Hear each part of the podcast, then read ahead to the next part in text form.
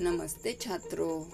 आज हम पाठ क्रमांक छ पृथ्वी से अग्नि तक पढ़ने वाले हैं। इस पाठ के लेखक है doctor A P J Abdul Kalam. प्रस्तुत आत्मकथा अंश पृथ्वी से अग्नि तक के माध्यम से doctor A P J Abdul Kalam ने अग्नि नामक प्रक्षेपण यान के प्रक्षेपण में आने वाली कठिनाइयों तथा वैज्ञानिकों के अथक परिश्रम की जानकारी प्रदान की है। अगर हमें हमारे जीवन में सफलता चाहिए तो हमें कड़ी मेहनत लेनी चाहिए। अथक परिश्रम करने चाहिए। फिर भी अगर हमें सफलता ना मिले तो अथक परिश्रम हमें चालू रखने चाहिए। कभी ना कभी हमें सफलता मिलती ही। यही संदेश इस पाठ से हमें मिलता है।